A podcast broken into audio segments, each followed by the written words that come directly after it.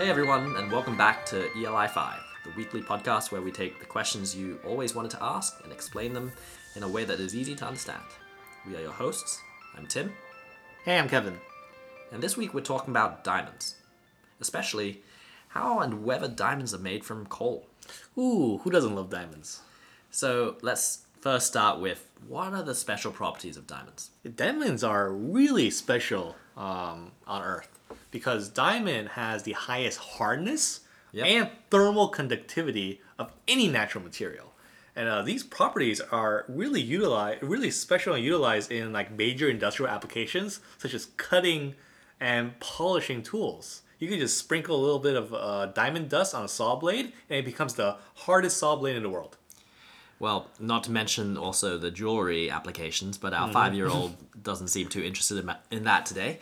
Um, she's actually more interested in the popular question, which folks often ask, um, about coal turning into diamonds.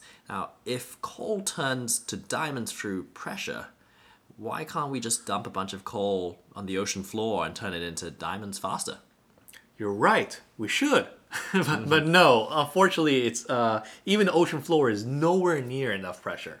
You know, the pressure at the bottom of the Mariana Trench is nearly 16,000 psi. It's a lot. But the pressure required to make diamonds the natural way is about 750,000 psi. I see. So we just need a much, much deeper ocean.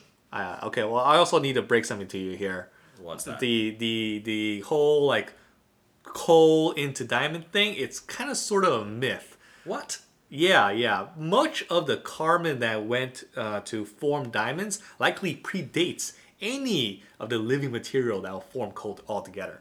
Uh, most natural diamonds have ages between about a billion or three and a half billion years. No, I, I'm in denial. I mean, Why? surely this. Didn't it happen in Superman 3?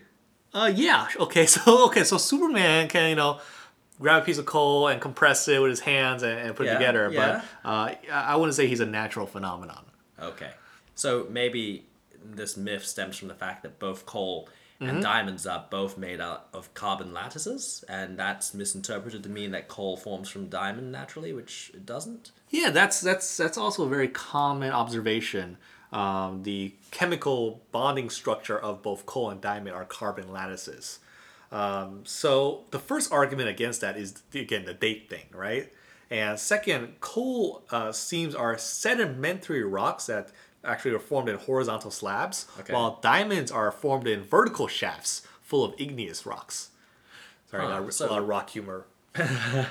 That's okay. Um, so let's keep explaining then, um, like with five, how do diamonds form? Yeah, so putting my geologist hat on, uh, a lot geologists believe that diamonds, uh, all the diamonds uh, in all of Earth's commercial diamond deposits currently were formed in the mantle. Uh, that's a deeper layer of the Earth's crust, and were delivered to the surface by actually deep source volcanic eruptions. These eruptions were uh, produced the craters that are sought after by diamond prospectors. So the, the formation of natural diamonds requires really high temperature and pressures. Uh, and these conditions occur only actually even in limited zones of Earth's mantle, about 90 miles or more below the surface Wow, that's deep. very deep. Uh, the temperatures here could reach like 2,000 degrees Fahrenheit or 1,000 degrees Celsius. Okay. Uh, the, this this like this environment, this critical temperature and pressure uh, is critical for diamond formation. And actually, stability is not present globally. So instead, it is thought to be present primarily in the mantle between the stable uh, interiors of the continental plates. Meaning where in the Yeah, world? yes, it's, it's not everywhere, right? Uh, roughly about half the diamonds originate from Central uh, and Southern Africa. Okay. Uh, although uh, diamonds have also been found in numerous quantities in places like Canada, uh, India, Russia, Brazil. I think some are in Australia as well. Okay. So we obviously don't have mines that are 90 miles deep, do we? No, no, that's that's uh, that's intense. Diamonds uh, formed and stored in, stored in these diamond stability zones are again delivered to the Earth's surface during these uh, deep source volcanic eruptions. These eruptions, you know, tear out pieces of the mantle and carry them rapidly to the surface. Uh, this type of volcanic eruption is extremely rare and actually hasn't never been observed by modern humans.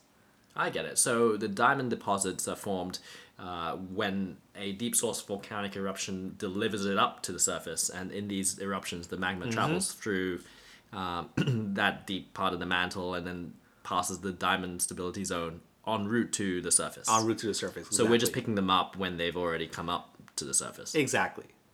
Got it. Um, so no coal involved then. No, that's that's the thing. Again, coal is a is a is a sedimentary rock. Uh, it is rarely buried uh, to depths greater than two miles. Uh, so it's pretty unlikely that coal has been moved from the crust down to a depth well below the base of a continental plate and then volcanically erupted back onto the surface. Uh, and the carbon source for these uh, mantle diamonds is most likely carbon, just pure carbon, uh, trapped in the Earth's interior around the time of the planet's formation or something, and then de- delivered up above. Well, I'm bummed about the myth, uh, but thank you for explaining that to us. Sure thing. Do you like what you heard on this episode of ELI 5? Tell your friends. Uh, get them to check it out, check us out, and leave a review. We'd love to hear what topics would interest you for future episodes, so come find us on Facebook at ELI5 the podcast. Until next week, see you later.